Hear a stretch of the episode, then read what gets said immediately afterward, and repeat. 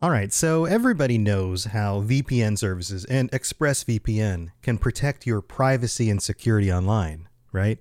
But did you know that there are some secret hidden benefits to using ExpressVPN, like unlocking movies and shows that are only available in other countries? So, if you're like me, you probably enjoy watching shows on Netflix, for example. Well, with ExpressVPN, you can unlock the UK version of The Office or Parasite from South Korean Netflix. Over a hundred different countries. All you have to do is change your location and refresh Netflix or whatever Hulu, BBC iPlayer, YouTube, you name it.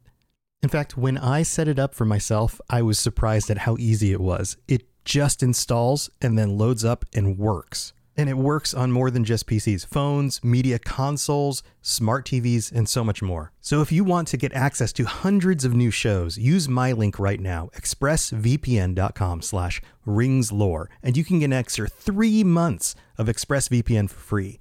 That's expressvpn.com slash ringslore. expressvpn.com slash ringslore to learn more. The future is a hefty responsibility and not one that we take lightly, but then taking things lightly has never been what Hefty is about. That's why we've created the Hefty Renew program that turns hard to recycle plastics into valuable resources like park benches and building materials. To participate, simply fill up an orange Hefty Renew bag with accepted items, tie it up, and drop it in with your regular recycling. That's it, it's that easy. It's time to rethink recycling with Renew. Particular valued resources may vary by geography. More info available at heftyrenew.com.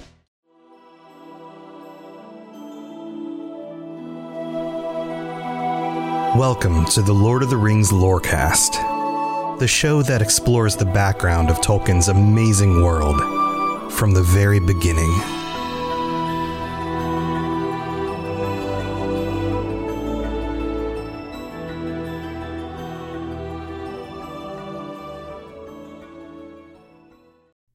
Let's paint another scene for you. You are one of the Edain, one of these houses of men who have stood nobly against Morgoth and with the elves, your allies. And like so many other passages, chapters in the Silmarillion as a whole, the details here are sparse. We're not given the situation where this information I'm about to share with you was revealed to them, or their specific reactions, or who got on the boats first. But we do know that it did happen. And I want you to picture this. You are not an elf. You have not come across the sea. You have not been to Valinor. But you know what the sea is like because you've spoken with the elves. You know what might lay across the Western Sea, where they came from. And so you and your family and your friends get on a boat for the first time in your, well, in the history of everybody, all of the other humans that you know. And I don't just mean any sort of boat. I'm sure. People have probably been on fishing boats and, and doing things like that on lakes and maybe even along the coasts. This is the first time that you and your people have gotten on boats meant for traveling, for transporting large groups of people across the ocean. And in today's world, when we think about this, we think about gigantic ships traveling across, say, the Atlantic from Europe to the US, or going on a cruise, and of course, the absolutely colossal sized ships there. But in this situation, they're not traveling by coal powered ships, steamboat engines, or current modern day technology like the two other examples I gave you. These would be sailboats well, sail ships, I guess you could say. I had the opportunity a few years back when I visited London to see a life sized replica of Sir Francis Drake's ship. I believe that's called the Endeavour. I might be wrong about that. And it was much smaller than it seemed like it should be based on just images I pictured in my mind. You could probably fit the whole length of the ship across my property if the house wasn't on the property. It's not it's not that big. I don't have a big property. And so my point is that these land loving living people for the first time in their lives boarded ships to cross the ocean. And they crossed a wide ocean. They didn't head to Valinor because there was a new land they were headed towards. And we're given a name for it. And it's not the name that you would expect because, as is in the title of this episode, and as we normally say, we call it Numenor. Because that's what people ended up calling it later on. But originally, this was called Andor, the land of gift and it was closer to Valinor than it was to the rest of Middle Earth. So it must have felt like quite the long trip. And even though this would have started out kind of scary, people probably would have been a little bit nervous as that bell in the background ringed to signal that the ships were leaving the port. The Valar made the trip very easy for them. All of this was a present to the people who stood by them in the darkest of times, with hope for what they could become in the future.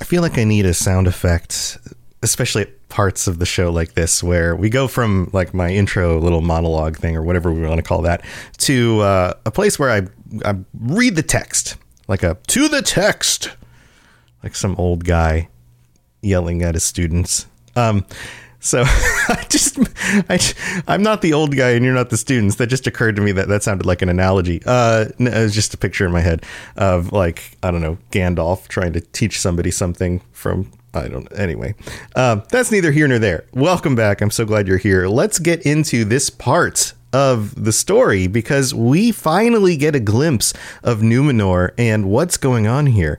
And we have to start right here where it talks about traveling because it says, Then the Edain set sail upon the deep waters, following the star, and the Valar laid a peace upon the sea for many days, and set sunlight and, and a sailing wind. They, they set everything up, and this was obviously a coordination between multiple Valar. Ulmo managing the seas, but Manwë giving them a wind in the right direction in order to make sure that their travels went smoothly so that the waters glittered before their eyes of before the eyes of the Edain like rippling glass, and the foam flew like snow before the stems of their ships.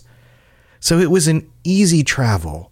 I mean, they were still on boats, but this is probably the safest travel across an ocean that you could ever possibly have. it goes on and says, But so bright was Rothinzil that even at morning men could see it glimmering in the west, and in the cloudless night it shone alone. Now we have to remember, Rothinzil is the name for Eärendil's ship. The Vingilot was the original name that we, we learned. That was this is the the word that the Edain used. And this is guiding them. They've noticed this star in the sky and it is up there guiding them across the ocean. What does that remind you of? Well, um, if obviously if you come from some Western culture and you probably grew up in something that was Christianized, then you've got the Star of Bethlehem, right? That's a that's an example for that. But that's not the only example of stars guiding people or signs from above meaning something. And we know the meaning of this. We know the background for why it's up there and what's going on. But in this situation, if we disconnect everything that we know from that and we just see it as a sign to these people that something momentous is happening, then that's enough. It's enough to know that they are being guided by the very gods themselves to a promised land and it feels very religious when you put it in those kinds of contexts. Now, the last part of that sentence is particularly interesting because it says, In the cloudless night it shone alone, and then it says, For no other star could stand beside it. The brightness of the Silmaril being this close to people was so much brighter than the stars so far away. The text goes on and says, And setting their course towards it, the Edain came at last over leagues of sea and saw afar the land that was prepared for them.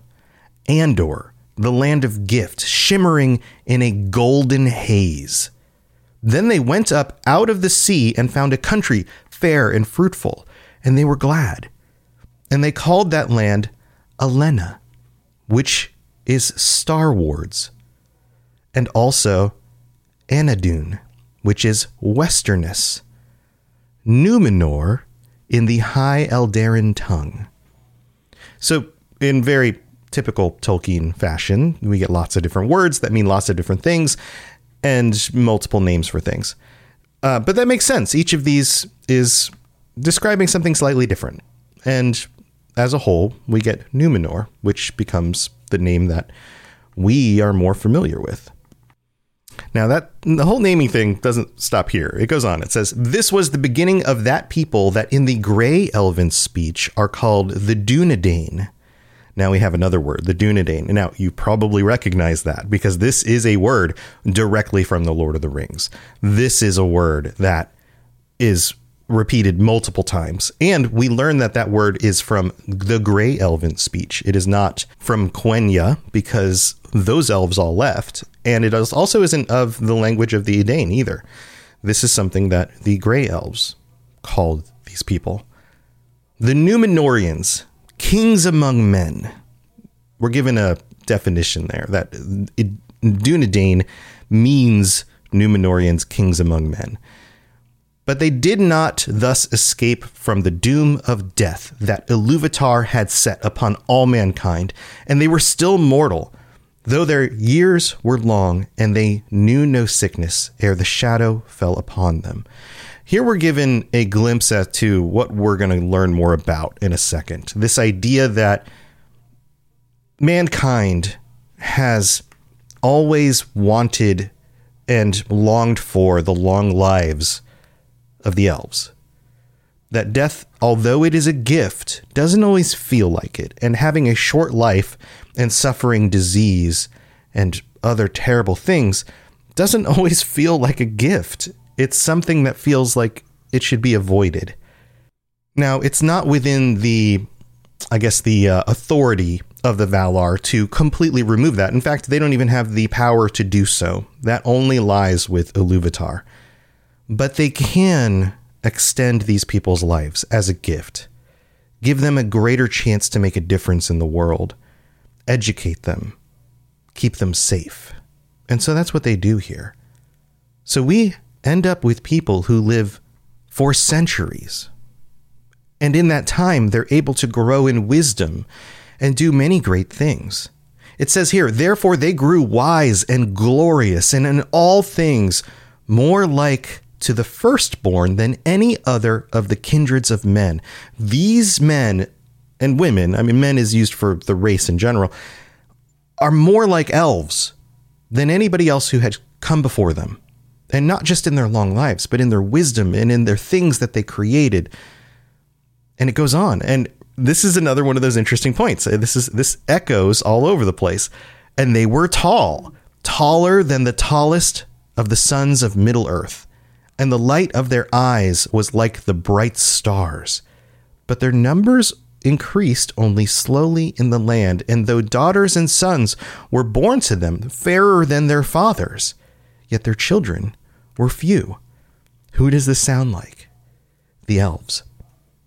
In many different ways, this sounds like the elves being tall, being uh, long living, but then also not having children very often and those bloodlines being kind of limited.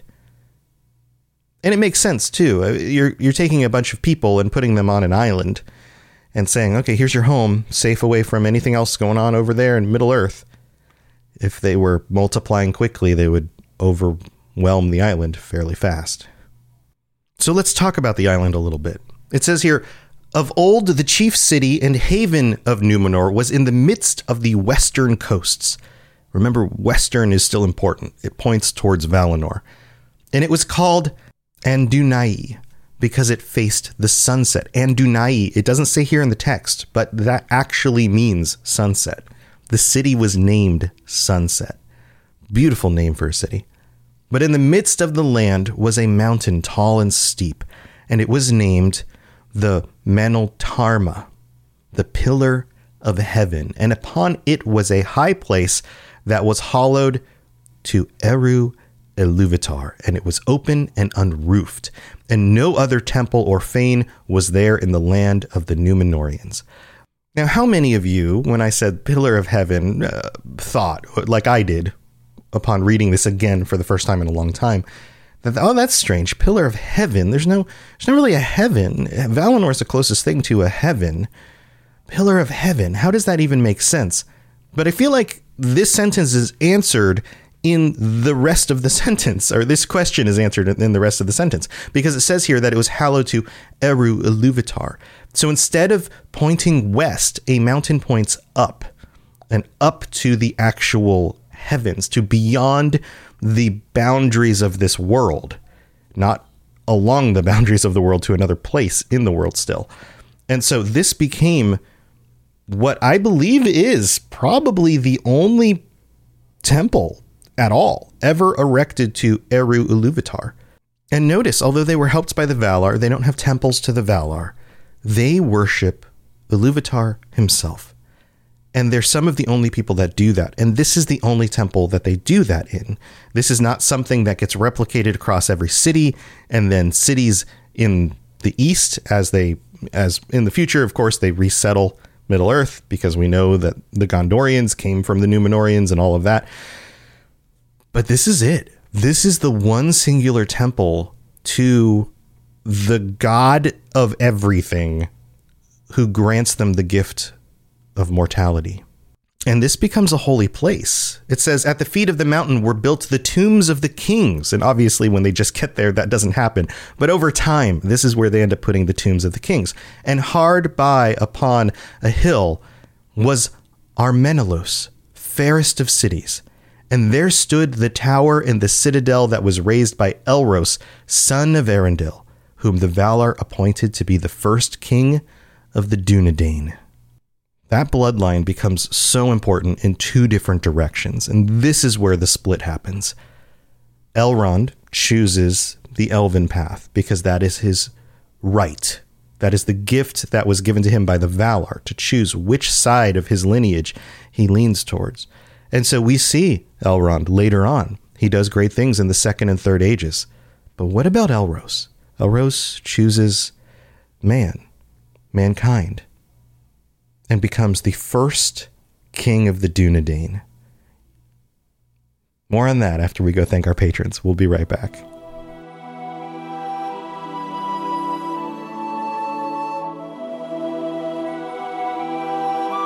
So let me tell you a little story. You know that we get sponsors on these podcasts, and Eufy, who does these smart locks with video cameras in them, reached out and they sent me a smart door lock with a 2K camera, a doorbell, and a finger reader, all the bells and whistles. And I was like, okay, cool. They sent it to me. I already have one on my back door. When I opened this up and installed it, I was like, why didn't I go with Eufy to begin with?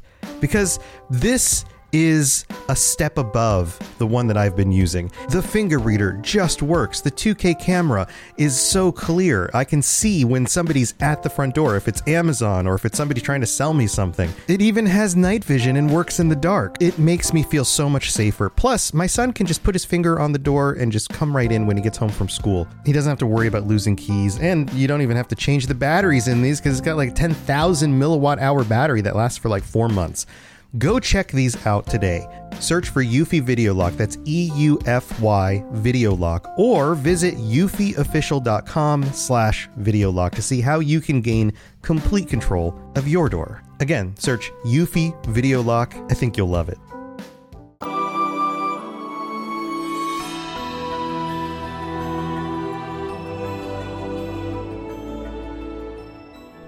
I hope you are enjoying this episode. We're finally getting to explore Numenor, so I'm very excited about that. And if if I've been helping you, if you've been enjoying this and you've been getting through all the different episodes and helping you with your commutes and your time at work and anything else that you've got going on, then please check out the Patreon, patreon.com slash L-O-T-R, Lorecast. Lots of awesome stuff over there. And we've got a bunch of new patrons to welcome.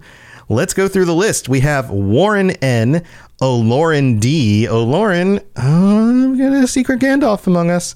And then we have, let's see, Daryl F, Vanessa S, and Tuor Son of Huor 97, who I think probably uh, undid the pledge and then redid the pledge because you were here before, right? Unless that's a different number at the end. And that's actually a really sneaky way to get called out every time, every month, if you want to just like cancel and then re, re up. Playing the system. I, I like it. Um, but thank you for for signing up, and I'm so glad that you are here. I hope you are enjoying the different benefits you get, like ad free episodes and lots of bonus content. So go check that stuff out. Also, we have to shout out our VIP patrons. Here we go Anakin S., Austin C., Azel Razzle, Bo, Brad S., Brandy D., Chewbacca, David S., David M., Drupal, Esoteric Rage, Fulcrum, Gavin Laugh, Goldberry, Jesse P., Katie S., Capenna, Larry, Michael E., Nick K., Obi-Wan Kenobi, Rivqua, Sam B., TJT, Tuor Son of Huor, Tyler M, Wes P, and Who Let the Juan Out. Thank you to all of you. And we've got some uh, new uh, reviews that just just popped up today. I mean, they were posted a few days ago, but my little aggregator program usually takes a few days to update. Here we go. Let's jump into this. This one is from No Thanks, I Rather Not from the United States. He writes Binge worthy. Over the past month, I put this podcast on every chance I got in the car, on a lunch break, on long runs. It's amazing, explaining in detail without being condescending. I read the Silmarillion years and years ago now, but many of the details I had forgotten or just plain didn't get without the expert analysis. I listen exclusively on Spotify, but came here to write this review. Thanks for your dedication to the text as well as the ambiance at the beginning. Thank you for taking the time to jump over to different platforms to, to, to leave a review. That is amazing. I wish Spotify allowed actual formal reviews, but they don't. That means a lot to me. So thank you. All right. Crowder54 in the US writes A great listen. While stuck at work four weeks at a time, 12 hours a day, and wanting to dive more into the Lord of the Rings world, I never had the motivation for the books. And this was the first podcast I clicked, and I'm glad I did. Love the creation of environments from the reader and his knowledge and the world and making it easy to understand and enjoy. Might even pick up the books to read to my son. Five stars and would recommend to any LOTR fans. That's awesome. Absolutely pick up the books and read them with your, your son. That's uh, that is a tradition of fathers and sons across the world, and I hope you are able to enjoy that with him. Uh, thank you, Crowder, and thank you. Uh, no thanks, I'd rather not. if you would like to help me out, please leave a review on Apple Podcasts. I will read out five star reviews in the future. You can also rate the show on Spotify. You can tell your friends and family. All of that stuff helps keep this show going. So thank you to all of you for that support. All right, let's move on with the rest of the show.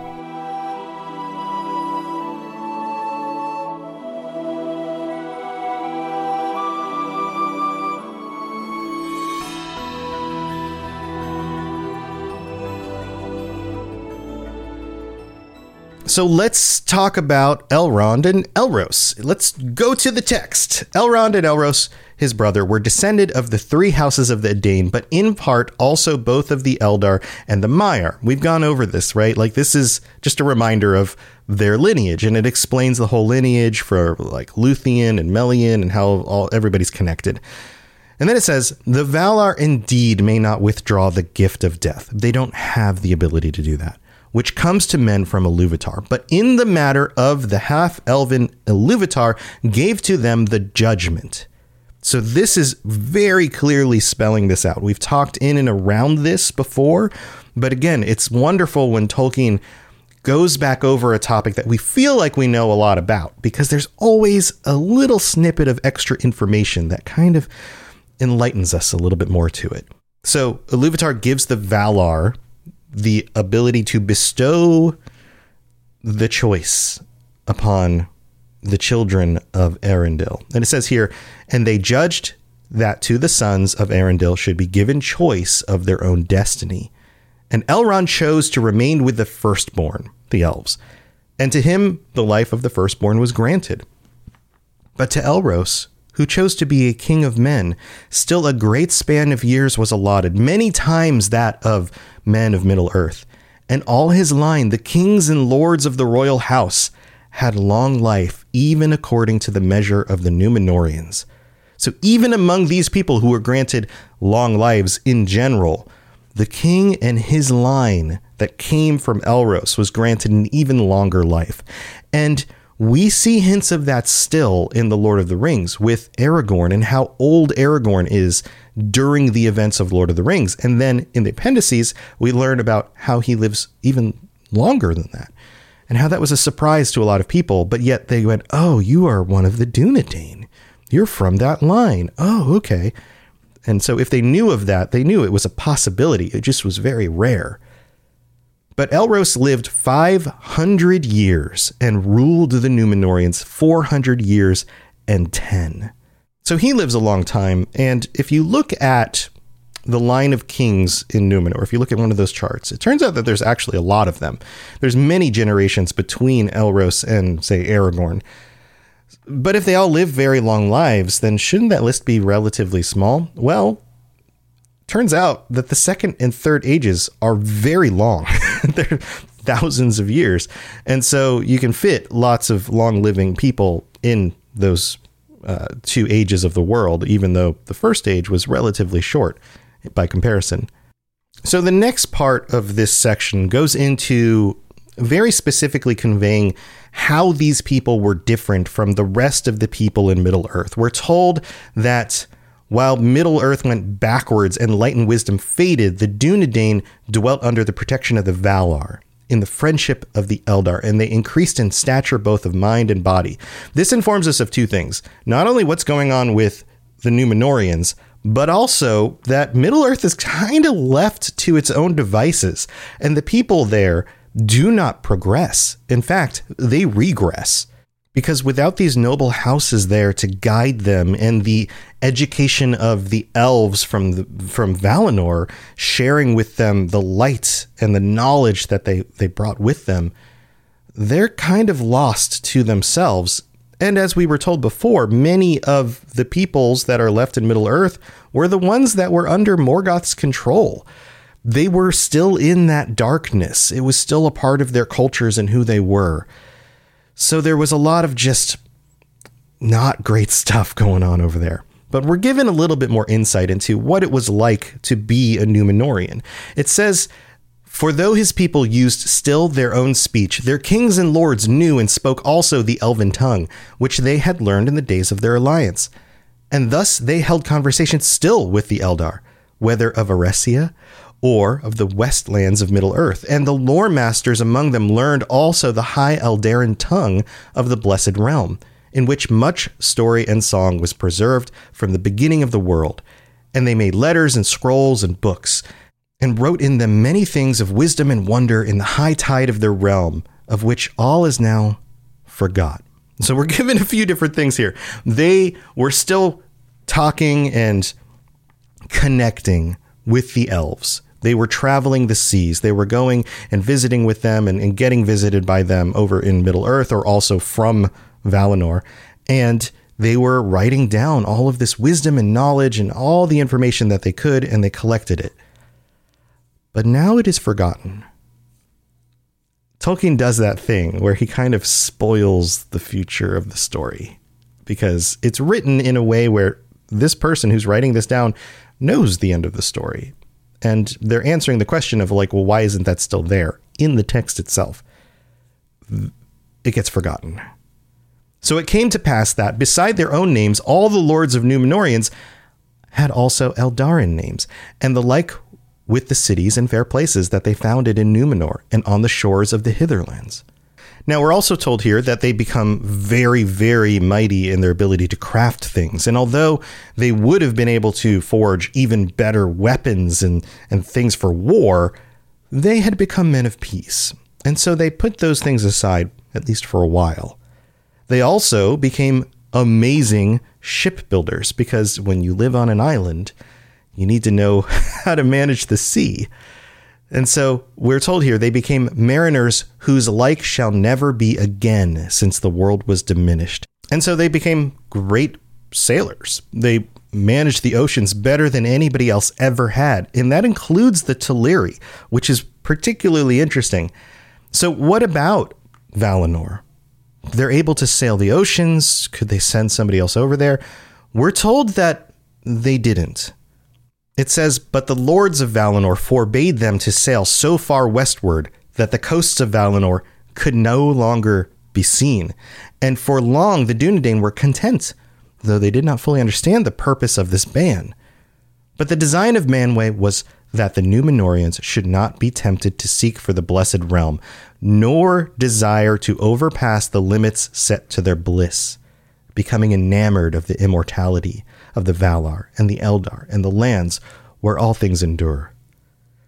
We're getting back to that theme, the one I mentioned in the beginning the idea that death may not actually be a gift, and that living forever seemed like a really, really great thing.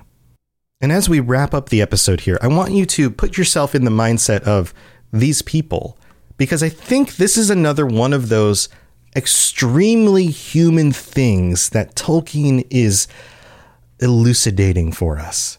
He's lighting up this concept, this idea that when we are given things, when we are fruitful, when we are blessed, when our lives are bountiful, when we are given more, human nature is to still want more. Even when we are completely content, when we are, or at least should be content, when we are happy, when we have family and long lives and health and a, a society that works well together, a place where everybody is safe and educated and employed, when we have all of these things, human nature is still to look for more. There's always that feeling when you look over the fence at your neighbor's yard maybe the grass is greener over there. And for the Numenoreans, their neighbors were either suffering in Middle Earth, so that didn't seem like a good idea, or they were the elves that they were looking to, or the Valar that they remembered from their interactions with them. And those groups always seem to have more than them, at least in the expanse of their lifetimes, which also led to wisdom and productivity and all of these other things. Because when you are eternal, you can keep learning, you can keep making. And that feeling didn't go away for them and eventually leads to their downfall. And we're going to get into that in the episodes coming up. So glad that you're here. Have a wonderful week, and I'll talk to you next time. Thanks for listening to the Lord of the Rings Lorecast. If you'd like to learn more about other fantasy worlds, check out my other podcasts, The Elder Scrolls Lorecast, The Witcher Lorecast, and more at robotsradio.net. If you'd like to reach out, I'd love to hear from you. Send me a note on Twitter at robots underscore radio or join our amazing community on the Robots Radio Discord. There are links in the show notes, or just search Robots Radio Discord, or find the link on robotsradio.net. I'll see you next time. Mealtime inspiration, it's worth shopping Kroger, where you'll find over 30,000 mouthwatering choices that excite your inner foodie. And no matter what tasty choice you make, you'll enjoy our everyday low prices, plus extra ways to save, like digital coupons worth over $600 each week. You can also save up to $1 off per gallon at the pump with fuel points. More savings and more inspiring flavors make shopping Kroger worth it every time. Kroger, fresh for everyone. Fuel restrictions apply.